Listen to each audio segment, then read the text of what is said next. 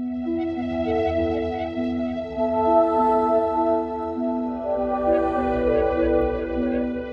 nuits de France Culture.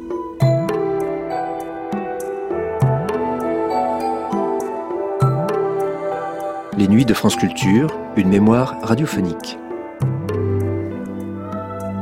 Ce fut en 1979 que François Châtelet, sollicité par Émile Noël, enregistra une histoire de la raison qui fut alors diffusée dans les après-midi de France Culture. En 1992, sept ans après la disparition du philosophe, cette histoire de la raison était publiée au Seuil, alors qu'Émile Noël proposait, lui, aux auditeurs de France Culture d'en découvrir une nouvelle version sous la forme d'une série en 20 épisodes diffusée quotidiennement durant le mois d'août. Comment présenter ces 10 heures d'enregistrement d'une histoire de la raison par François Châtelet? En cédant tout simplement la parole à Émile Noël, qui, dans le premier numéro de la série que nous allons entendre, rappelait comment était né ce projet philosophico-radiophonique et exposait ce qu'était cette série dans sa globalité. Il le faisait en compagnie de Jean Toussaint de Santi, d'Hubert Rive, de Thierry Marchès et de Michel Cazenave, introduisant avec eux, comme il le ferait chaque lundi, les quatre épisodes qui seraient diffusés durant la semaine. Au programme de la première semaine de ce mois d'août 1992, la techné, le logos, les idées et l'être. François Châtelet, Une histoire de la raison, premier d'une série en 20 épisodes, Raison et philosophe, une présentation de la série par Émile Noël et ses invités, diffusée la première fois le lundi 3 août 1992 sur France Culture. Une histoire de la raison.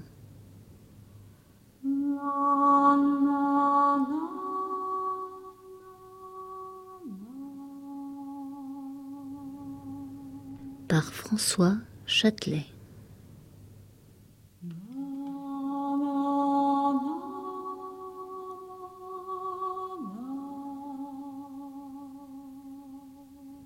Une série d'Émile Noël.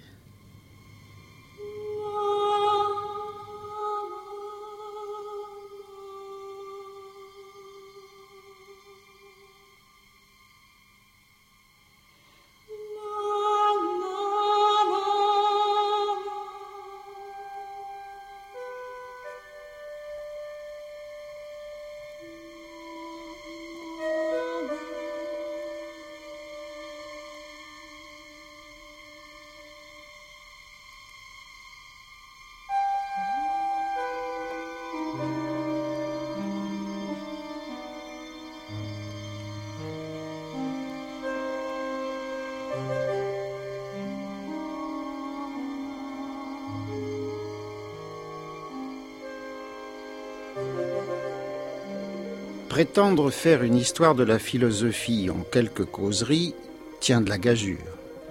Et je me rappelle qu'à l'époque, François Châtelet a souri à ma demande, avec sa gentillesse habituelle d'ailleurs. Il a voulu répondre tout de même autre chose que par non, et il a suggéré qu'on pourrait peut-être, à la rigueur, esquisser les grandes étapes de la rationalité. Ce serait une sorte de rapide parcours de la raison occidentale à destination des non-philosophes. Et il fait remarquer que c'était déjà un pari très ambitieux. Une approche de la rationalité occidentale suppose un réenracinement, un, effort pour se réapproprier la raison à partir d'une origine qui se désigne elle-même traditionnellement, c'est-à-dire la Grèce.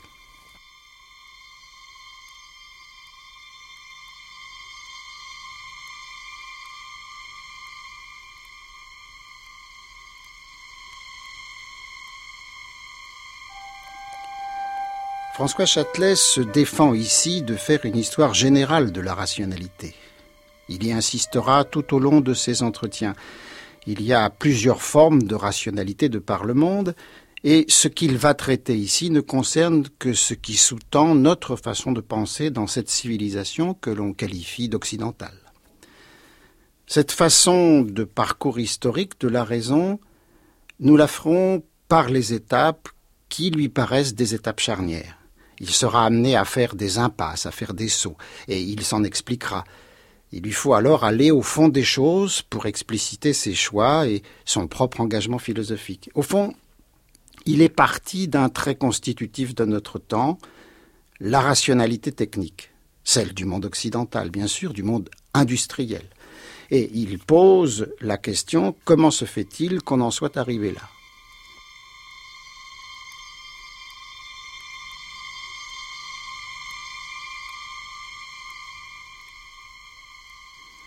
Se réenraciner, se réapproprier le trajet pour comprendre d'où cela vient. Voilà le projet. Démarche ambitieuse, je le répète, mais fixant en même temps ses propres limites. Il ne sera question que de la raison d'Occident. François Châtelet nous a quittés depuis sept ans déjà. Initialement, ces causeries avaient été enregistrées et diffusées en 1979 dans le cadre des après-midi de France Culture. Eh bien, à partir du matériau brut conservé par l'INA, nous avons recomposé la conversation selon un redécoupage nouveau, dans une mise en scène, une mise en onde plus exactement renouvelée, ponctuée de citations venant croiser la parole du philosophe. Et nous nous retrouverons ainsi tous les jours, du lundi au vendredi pendant quatre semaines. Chaque lundi, un débat réunissant Jean Toussaint de Santi, Hubert Rive, Michel Cazenave et Thierry Marchest introduira les quatre entretiens qui suivent dans la même semaine, c'est-à-dire l'entretien du mardi, du mercredi, du jeudi et du vendredi. Et pour cette première émission, nous allons non seulement introduire les quatre débats qui vont suivre, mais nous allons aussi introduire toute la série. Et nous n'aurons pas seulement à présenter, à commenter les sujets qui sont abordés dans la semaine, mais aussi toute la démarche.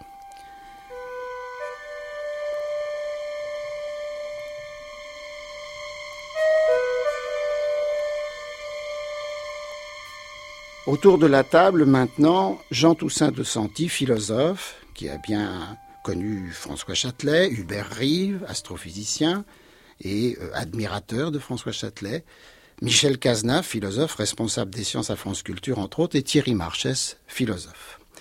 Alors, messieurs, merci d'être là. Je vous rappelle donc que c'était initialement à notre demande que François Châtelet avait accepté de tenter cette gageure. Monsieur de Santi, que pensez-vous d'un tel pari? Non seulement c'est un pari, mais je veux que c'est une nécessité. Parce que qu'est-ce que c'est qu'une histoire? Une histoire de la rationalité. C'est un effort pour se réapproprier la raison à partir d'une origine, ou le phénomène de la raison, à partir d'une origine que l'on désigne, et qui elle-même, se désigne elle-même d'ailleurs traditionnellement. On dit la Grèce. Mais je veux bien la Grèce, oui. Pour nous, c'est la Grèce. Donc, euh, s'agit-il d'une histoire, c'est-à-dire d'un récit? Non, non, il ne s'agit pas d'un récit.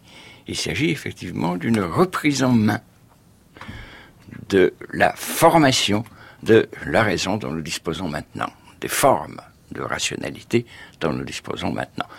Euh, je trouve donc l'entreprise non seulement légitime, mais nécessaire pour nous. C'est un réenracinement de notre rationalité moderne, avec les risques qu'elle court, vers son origine, dans son origine. Est-ce que c'est pas un peu mégalomaniaque quand même, une histoire de la raison? Je crois, mon impression, euh, le but de, Châtelet dans tout cela, c'est précisément, euh, il le dit toujours, je ne fais pas l'histoire de la philosophie, ni même de la rationalité, parce qu'il y a eu plusieurs rationalités qui se sont développées un peu partout dans le monde.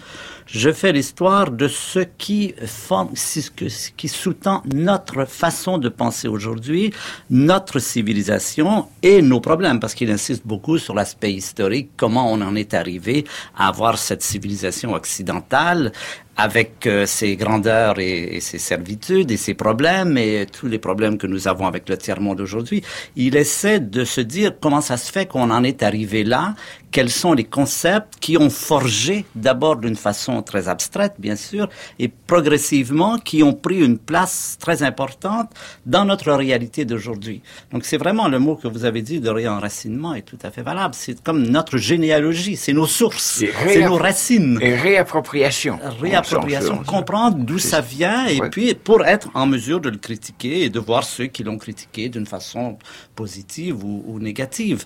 Je pense qu'il fait bien tout au long de l'histoire de, de ces émissions ce point. Je ne parle pas du Moyen Âge, je ne parle pas des Chinois, je ne parle pas de toutes les sagesses, pas parce qu'elles m'intéressent pas, elles m'intéressent énormément, mais parce qu'elles ne sont pas pertinentes dans mon discours qui est de savoir comment nous en sommes venus où nous en sommes aujourd'hui. C'est-à-dire l'importance, et ça pour moi c'est très intéressant aussi, on voit l'importance des idées dans le développement du monde. On a quelquefois l'idée que, oh, les idées...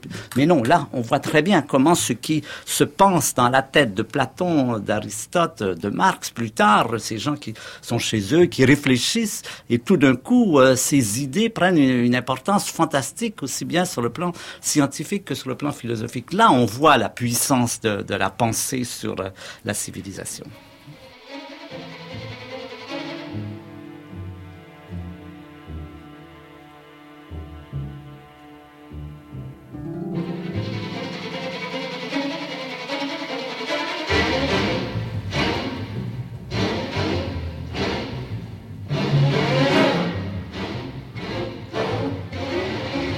Moi, je crois que c'est à la fois une démarche euh, nécessaire, euh, ambitieuse, et en même temps euh, qui pose à elle-même ses propres limites.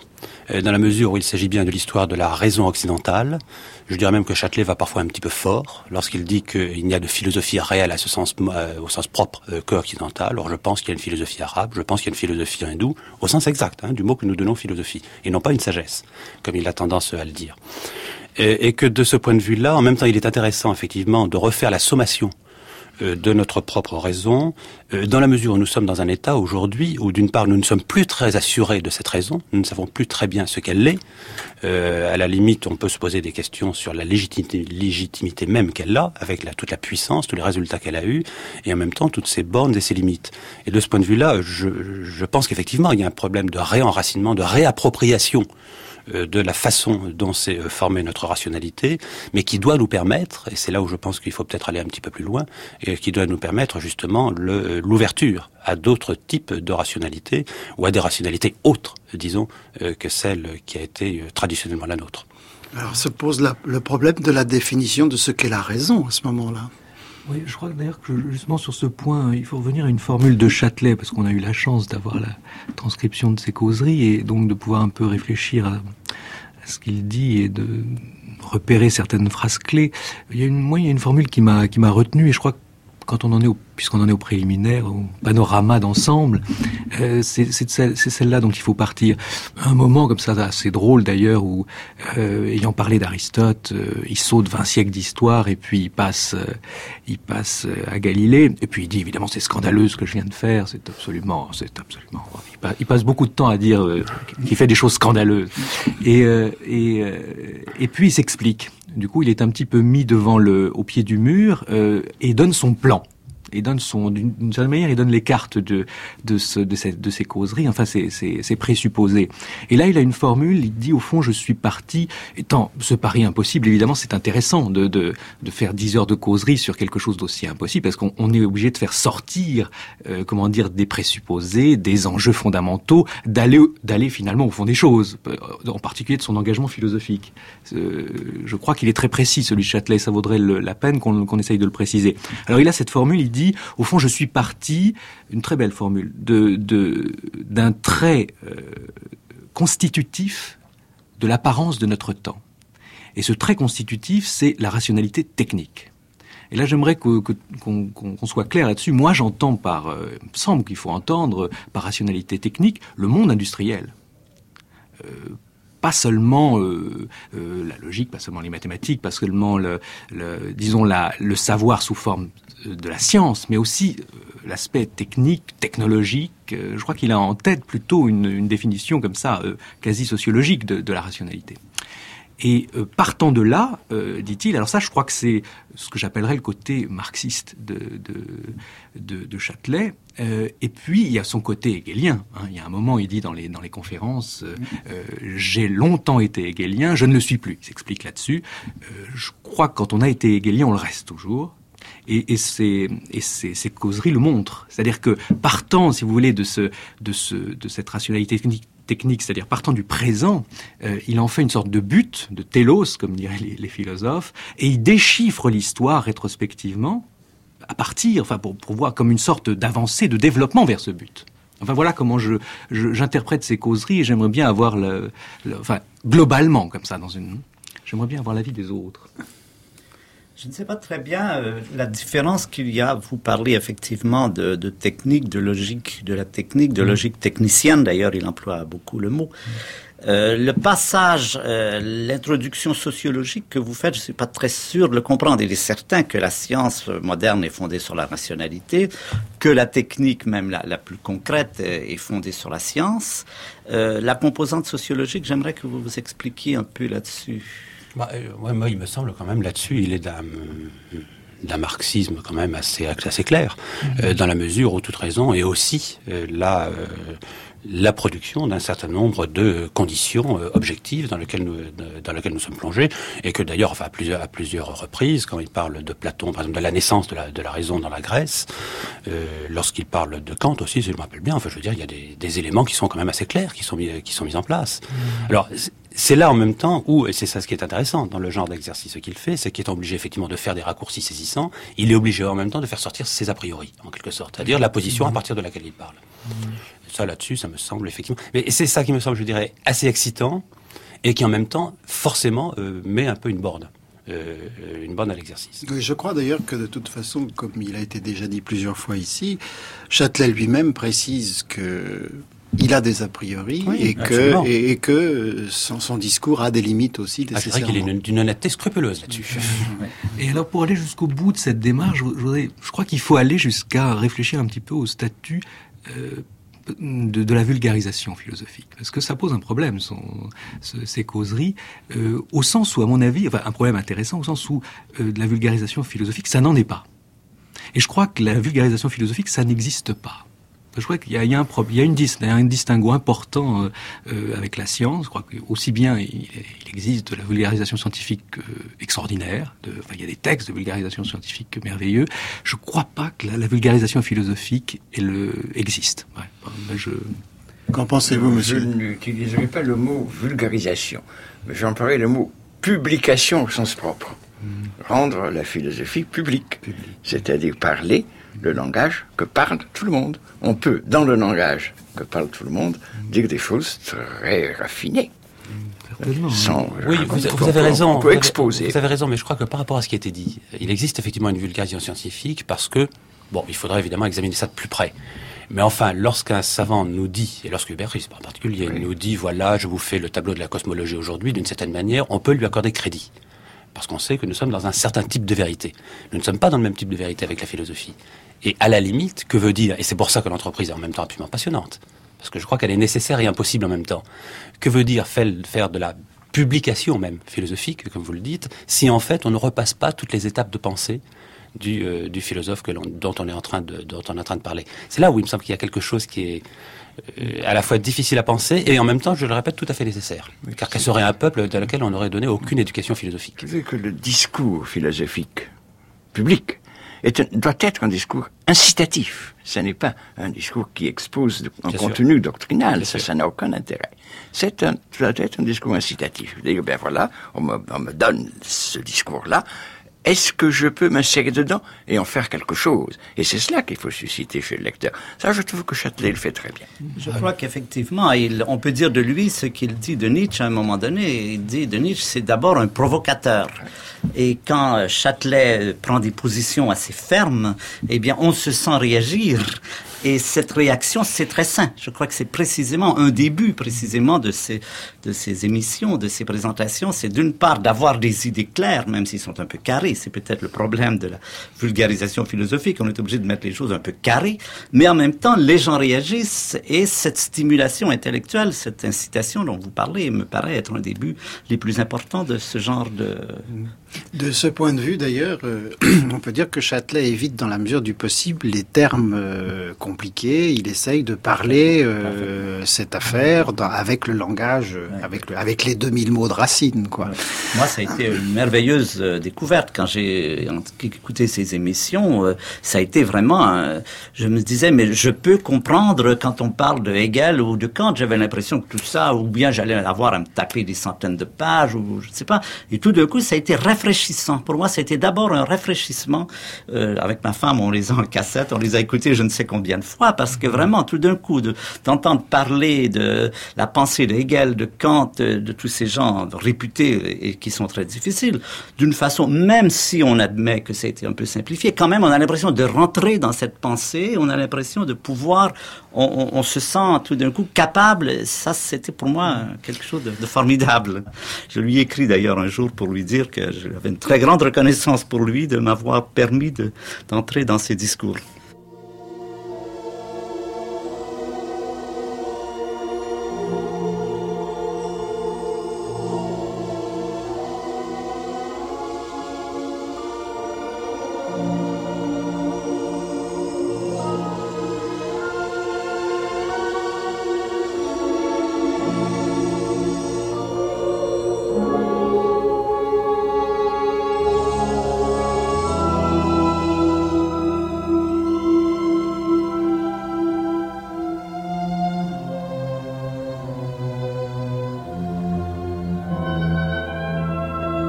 Les prochaines conversations qui vont suivre ce débat d'aujourd'hui vont euh, essentiellement porter sur la Grèce, puisque les quatre conversations qui vont suivre cette semaine sont, portent sur la Grèce. Alors le, problème se pose, est-ce que c'est un bon choix? Vous y avez d'ailleurs en partie répondu. Est-ce que c'est un bon choix? Est-ce que la Grèce est un bon point de départ pour une histoire de la raison? Et les grands noms qu'il a choisis, parce que là aussi il a sélectionné, euh, sont convenables ou est-ce que vous avez à redire là-dessus? Qui veut parler Écoutez, Michel moi, ça va, être rapide. Mais je dirais qu'à partir du moment où il est bien entendu que nous sommes dans l'histoire de la rationalité occidentale, je ne vois, alors, je ne vois pas comment on ferait autrement que de commencer par la Grèce, et que même par rapport à ce que j'ai dit tout à l'heure, lorsque je dis qu'il y a une philosophie hindoue, qu'il y a une philosophie arabe, il est évident que la philosophie grecque est antérieure. Et que donc, du point de vue historique strict, même du point de vue philosophie générale, on ne peut commencer que par la Grèce. Et qu'à partir du moment où il y avait un choix à faire, puisque l'exercice l'exercice l'imposait. Je crois que malgré tout l'intérêt, et l'intérêt que je porte personnellement, par exemple au présocratique, etc., je ne vois pas comment on pouvait commencer autrement que par Platon et par Aristote, parce que d'une certaine façon ou d'une autre, veux dire, c'est toute notre tradition philosophique qui en est issue, et qui, je dirais, encore aujourd'hui, même si elle ne le reconnaît pas toujours, se définit toujours euh, par rapport à ces, euh, ce qu'il faut bien appeler ses pères fondateurs, en fin de compte. Oui, euh, je suis tout à fait d'accord avec ce que dit Cazeneuve. Je voudrais un c'est que euh, pourquoi commencer par Platon, Socrate, Platon, euh, Aristote ben, Parce que le commencement se désigne depuis le présent. Et comment le désigne-t-on? En fonction de ce qui est toujours repris, de ce qui a été repris dans la continuité du passé. Or, ce qui a été repris jusqu'à, disons, à Emmanuel Kant, c'est Platon, c'est Aristote. Et Socrate, la figure de Socrate, par derrière. Donc il a eu tout à fait raison de saisir la logine. Évidemment, on pouvait parler aussi de Démocrite, euh, d'Épicure, de beaucoup d'autres. Seulement, ça a été moins, moins repris, moins réanimé. Hein. Donc, au fond, une histoire de la raison, c'est l'histoire de ces réanimations successives.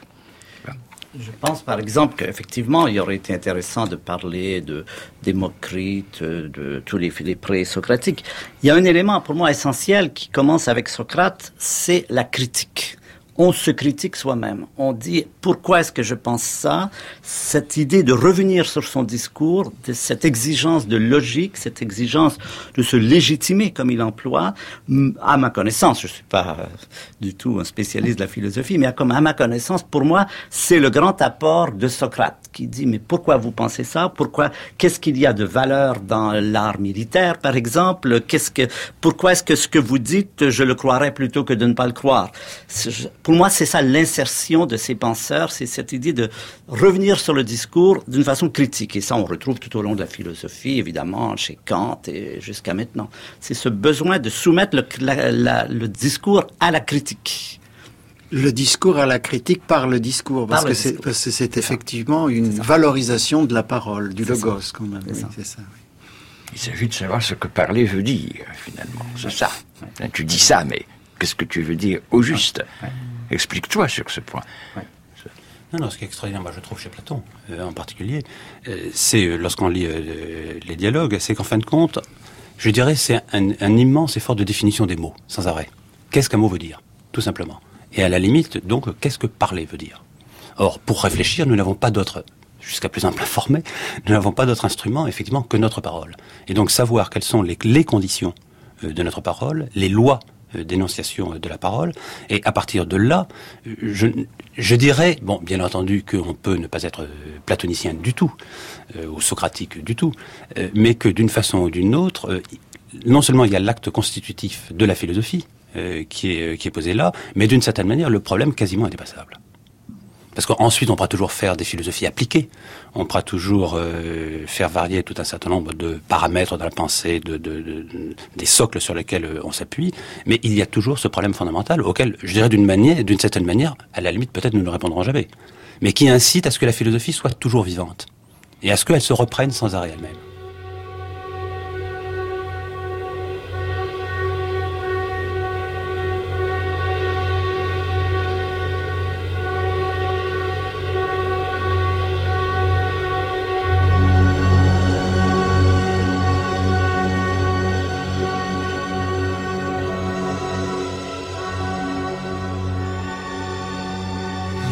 Mais tout de même, vous dites, bon, la Grèce est à la racine de, tout, y compris à cause des reprises euh, ou de l'importance des reprises. Mais la Grèce a eu elle-même des racines. Et à l'époque des racines, c'est-à-dire avant euh, ce discours euh, dont vous parlez, il n'y avait pas de raison du tout. Là, ce- Pardon, vas-y.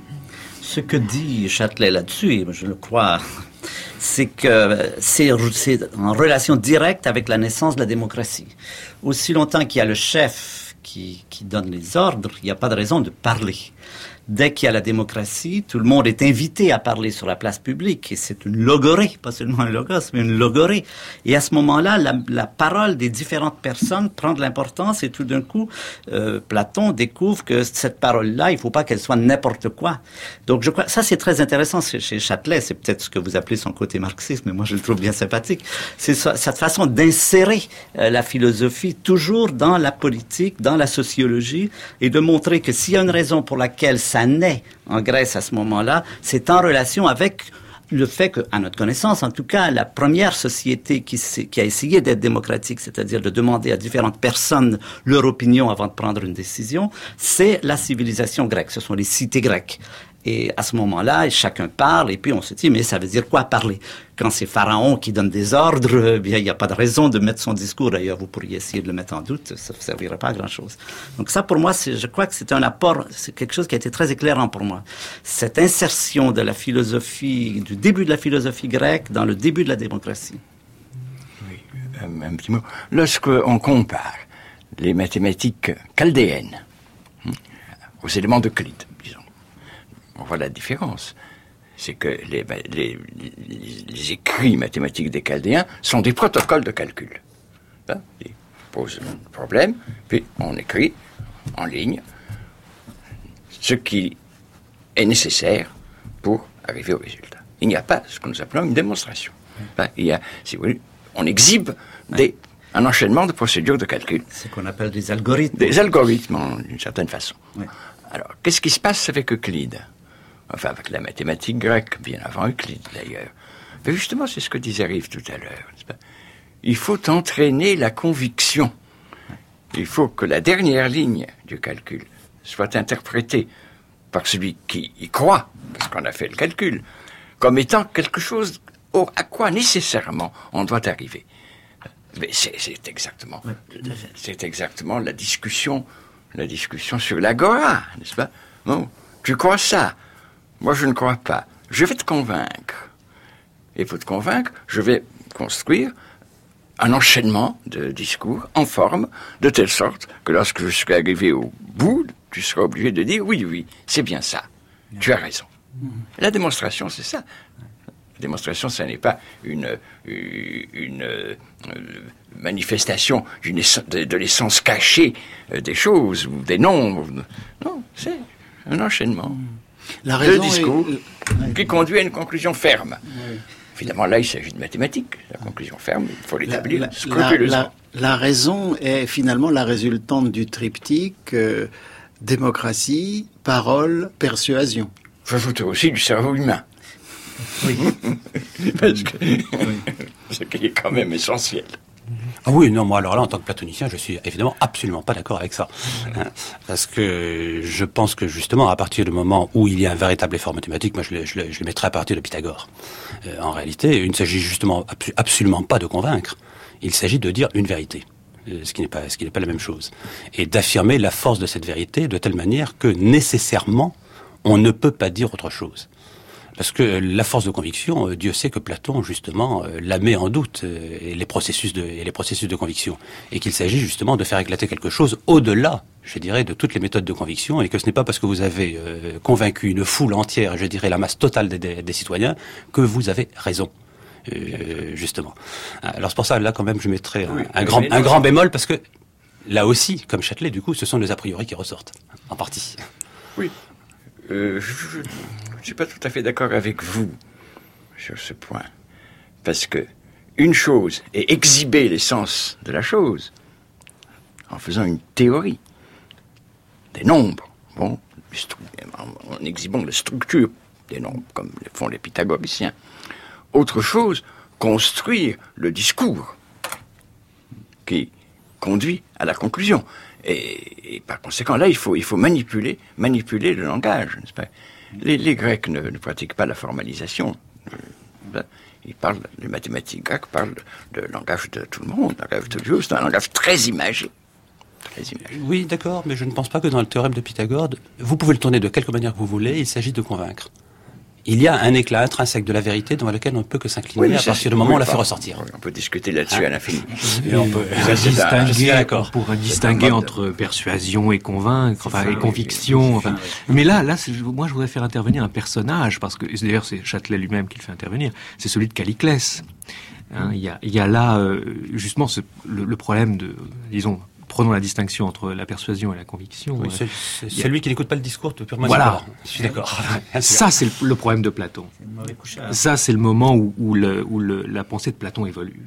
Que faire contre ceux qui, qui sont contre les anti-philosophes, contre ceux qui, pour qui le discours est néant. Enfin, euh, comment, comment, comment, quelle, carte joue le philosophe à ce moment-là hein, C'est dans le discours de Châtelet, c'est là où il introduit la fameuse hypothèse des idées. Enfin bon, le...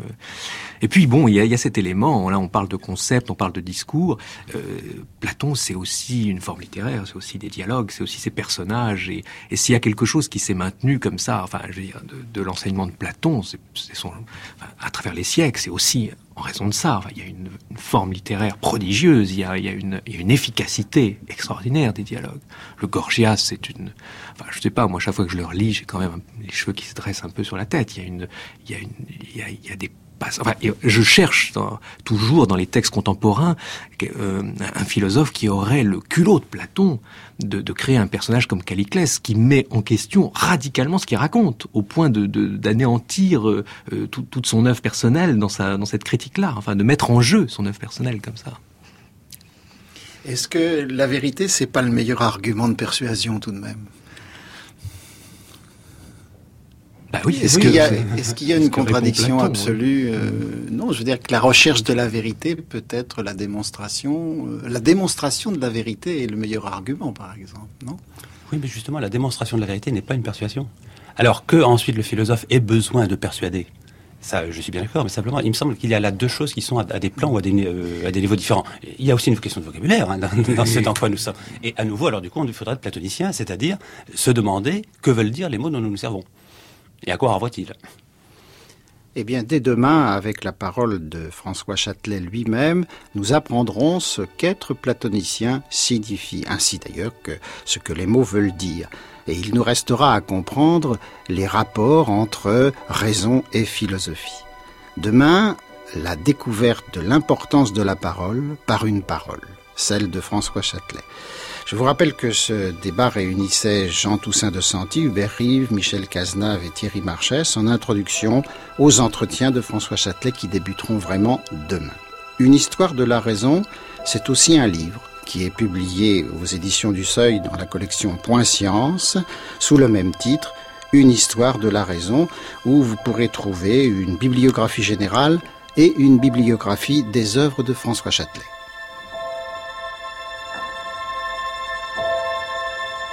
C'était Raison et philosophe, le premier des 20 épisodes de François Châtelet, Une histoire de la raison, une introduction à la première série d'entretiens avec le philosophe, présentée aujourd'hui par Émile Noël et ses invités. Première diffusion le lundi 3 août 1992 sur France Culture. À suivre. Téléchargement et réécoute à la page des nuits sur le site franceculture.fr et sur l'application Radio France.